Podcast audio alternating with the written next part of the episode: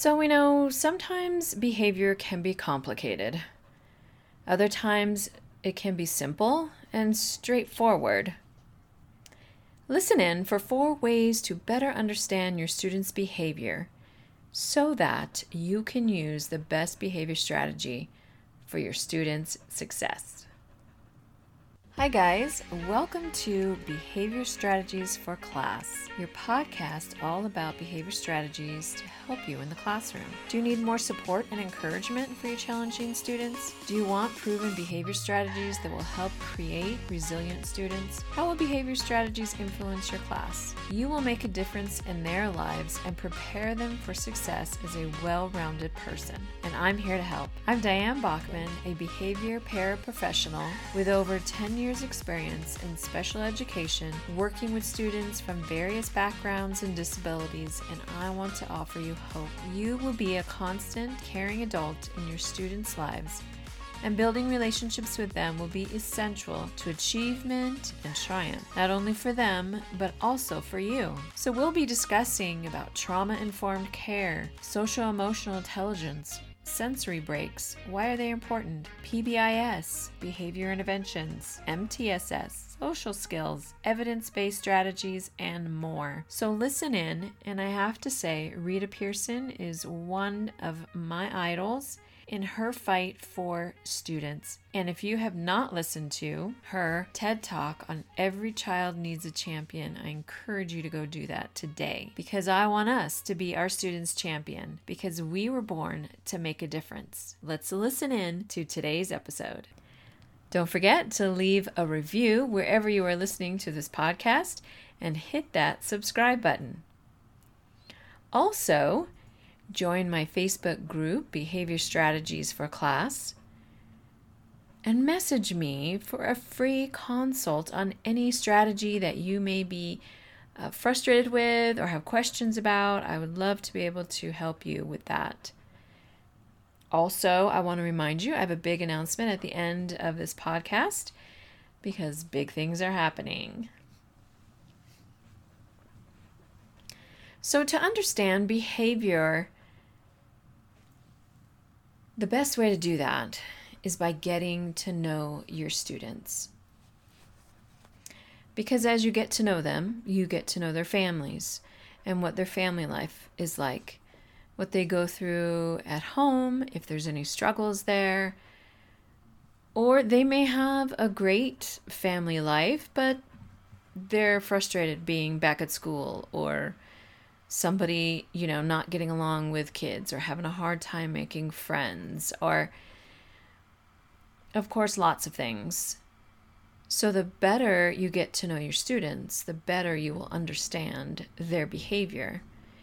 And this has been a privilege for me as I have been in a behavior program and been able to get to know some of these kiddos that have challenging behaviors like some have had parents fighting, like going through a bad separation. Others, it's mom's boyfriend and they're fighting. Other times, it's homelessness, um, not eating, not having breakfast, even. So sometimes when their behaviors are kind of out of whack, especially first thing in the morning, when they get to school, some of the basic questions we ask is like, Did you have breakfast today? Did you have dinner last night? And most of the time, well, okay, a lot of the time, they didn't have breakfast. Or sometimes they had like a really light dinner or whatever, but they're obviously hungry, hangry. And so if our breakfast um, cafeteria is still open, we would usually go grab them a breakfast and they could sit in the back of their class and finish their breakfast, eat their breakfast, and then get back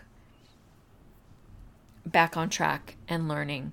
Other times it may be past the breakfast time, and uh, the school counselor that I worked with, she was great, always having extra snacks in her office and so we would always be able to go and find a snack somewhere for her to have or for the student to have if they were hungry. I mean, those are just basics sometimes. Sometimes it's they're super tired. But of course, we can't have them sleeping all day at school.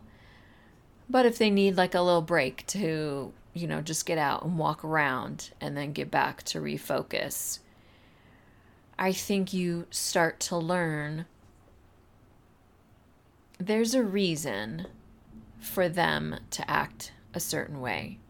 Most of the time, there's a valid reason. Other times, there's not a not so valid reason. Like, you know, I really wanted that pencil, or she's sitting in my seat, or, you know, little stuff. And it's like, okay, first of all, let's use your words and not scream and yell and throw a fit.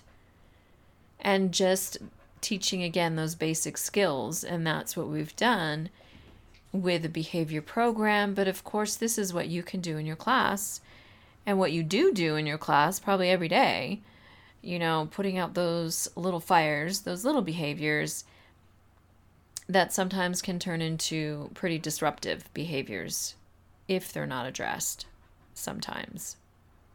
So, this was really key um, in the behavior program that I've worked in and still work in is just getting to know your students.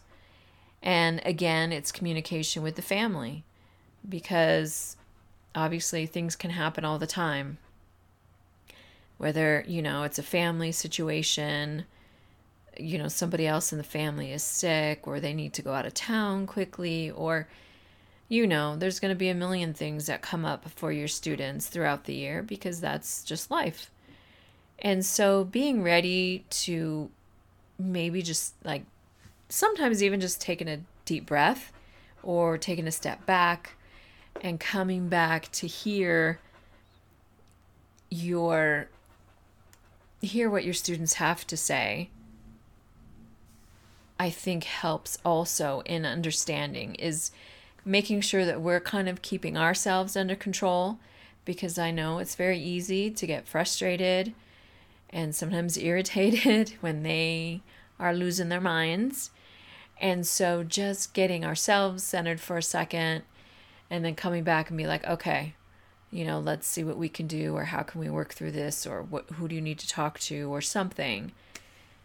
And that also is important to have your support system in school and whether that's the AP, whether that's your counselor, social worker.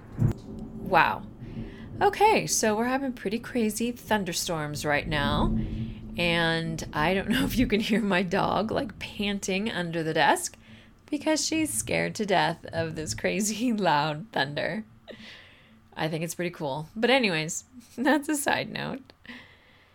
So, again, understanding the best way to understand your students' behavior is getting to know them and taking the time whenever you can and just asking, How are things going?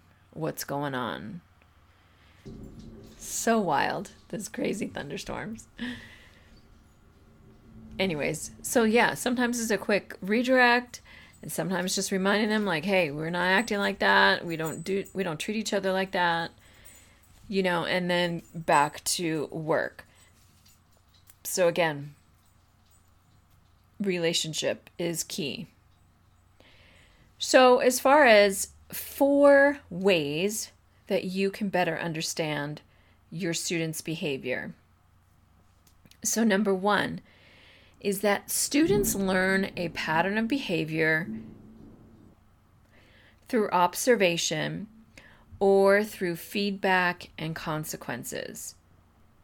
So, they learn a pattern of behavior. So, if they're in class and they are constantly yelling out and yelling out and yelling out and and you're redirecting them. You're giving them the attention that they want. And of course, they learn the negative behavior and what they get from that as, as also positive behavior and the feedback that they get from that.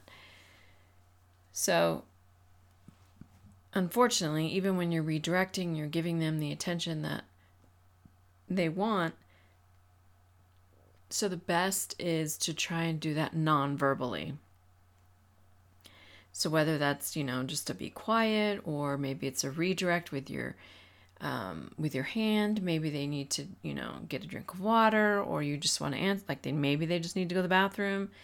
You know, it's a nod. It's you know, um, getting those nonverbals done. I know a lot of teachers, of course, have the nonverbal um, sign language hand motion for the bathroom so that students don't have to constantly, uh, you know, ask for the bathroom, bathroom, bath. You know, I'm sure you'd hear that 5,000 times a day. So a lot of teachers uh, I've worked with use the sign language for bathroom. So a lot of students will just raise their hands with that sign, and teachers can non-verbally just answer and you know keep teaching. So that's a learned behavior that they act appropriately, they get the appropriate answer. And of course, if they are doing their work and they're on task and they're helping somebody else, then they could earn either a respect ticket or an extra um, like punch on their punch card to earn a reward, say at the end of the week or maybe at the end of the month. And that just reinforces that positive behavior.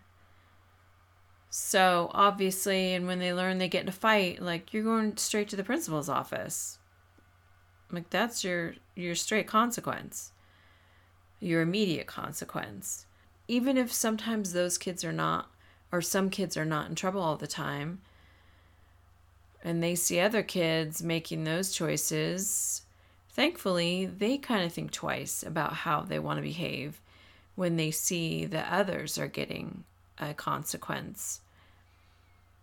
So, definitely learning, kids learn behavior um, by feedback, observation from their peers and from teachers. So, number two is that altering students' setting or environment could improve behavior.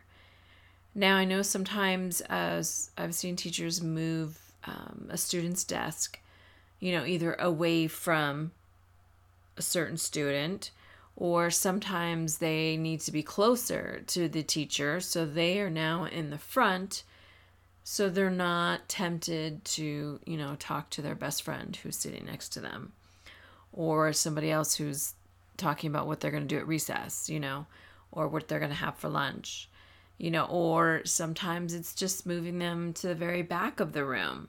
And maybe they need to get up and move a lot more and by having them in the front of the class of course that's more distracting for everybody else so getting them up and away they still need are doing what they need to do to learn without distracting the rest of the class and other kids around them so you learn like what's going to be best um, for your students to learn do you need to alter their environment? Uh, and of course, that could be a little bit, or you know, maybe sometimes it's actually you have to move move them out of the classroom. Maybe they have to actually be in a completely different classroom. But this is again what you learn as you are getting to know your students and you're seeing their behavior in class and how they're interacting with the rest of the class. So, number three, because be- behavior is learned and it can be changed. So, again, because it's learned, we learn behavior, that we can change our behavior. So, even if uh, we learn a bad habit, which of course we all do, we can learn how to choose a better habit. I mean, a good habit, not a bad habit. So, thankfully, we are able to learn and change our behavior so that once we're stuck in in doing one thing and we learn that it's really not beneficial for us or anybody else, that we can actually alter and change our behavior to something that is beneficial for us and for those around us. And that goes the same with your students. They maybe have been learning that this is the way they act in school, or maybe they forgot how to act in school and they're acting like they're at home and they can do whatever they want whenever they want. And we have to remind them okay, so the behavior you need when you're at school is this. When you're at home, you know, that's a different story. And that's up to your parents. But when you're here, and of course, again, that's by them observing and by you modeling and other students modeling the behavior that is expected in your classroom. So, number four would be the way we understand more is by collecting data. And I know this is probably all of your favorites to do. So, keeping track of when they're having struggling behavior. And these are mostly, of course, for the kids that are in a constant, uh, have constant challenging behavior in your classroom. So you want to keep track of when this behavior is happening. What kind of behavior are they showing? What outside factors are going on? Or, you know, so was it during science? Was it during small group time? Was it doing, you know, a large group lesson that you were going over? And then what was the subject or what were his his or her expectations during that time. And then sometimes it's how long did that behavior dysregulation happen? So, really, data collecting is really important to help narrow down how you can best help this student be successful. So, these are just some four highlights of ways that you can understand your students' behavior better. So, one would be um, reminding you that students learn a pattern of behavior through observation in your classroom, out on the recess, um, and then through feedback. So, are you, you know, constantly reminding them um, what they're not doing right? or are you helping them see the positive? And there can be a balance, of course, because we can all improve in in certain areas. And then what are the consequences are these students seeing for their behavior? So number 2, sometimes you need to alter their setting or environment to improve their behavior so that they can focus more to be a better student. And whatever that looks like, you know, for your classroom, whether it's just moving tables, switching students around, or actually moving and separating that student's desk away from everybody, altering their environment will affect their behavior. So, number three would be again, because behavior is learned by observing and modeling, it can be changed. So we want to give clear expectations of what their behavior should be while they're in class and model that. And then if a student is struggling, then we can just remind them, you know, what are your expectations when you're in class? So, and then number four is data collection. So, again, this is for your students that have a consistent challenging behavior in your class and documenting when this behavior is happening, how long it's happening, um, what outside factors, what subject is happening. Getting all of that information is helpful in helping you understand why is the student acting out at this certain time. So, these are just four ways, again, to help you understand your students' behavior.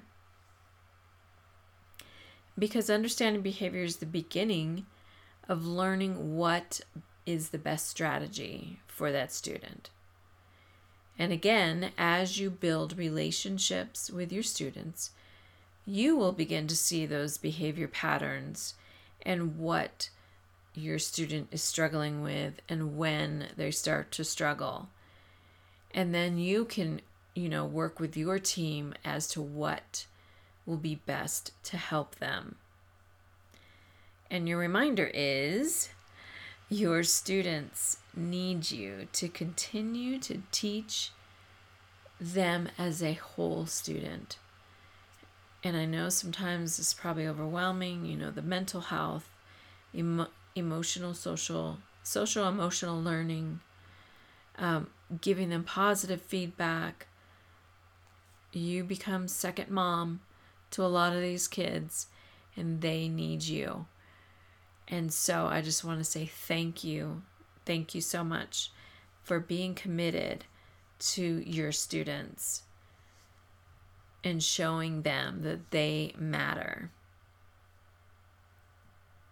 So, a quick reminder.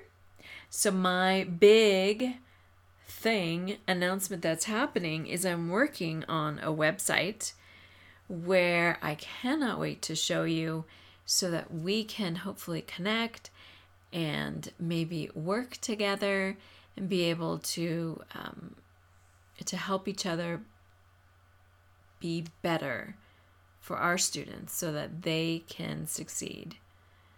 So, thank you so much for listening, and I will see you next week. Thanks so much for listening. I truly appreciate you all, and I pray that I've inspired and encouraged you today. I also want to let you know that I have a couple bit.ly links for you if you're interested in making your own podcast and sharing the wealth of knowledge that you have being a teacher or a para or a teacher's aide. Uh, anybody in the education system, I'm sure you have a lot to share. And if you're interested, I took the class with Stephanie Gass. She's amazing, super friendly, down to earth, very easy to understand, and she's great so I have a bit.ly link for you uh, for Podcast Pro University is where I learned how to do this. And that is bit.ly slash behavior PPU, the number four, and U, as in the letter U.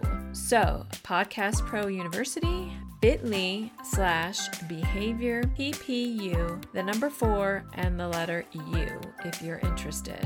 Also, to get your free printable of all the six evidence based strategies, there is another bit.ly link, and that is bit.ly slash the number six for free. The number six for free. These will all be in the show notes in case you need to go back and check those out. And I leave you with this that every child deserves a champion, and that's by Rita Pierson.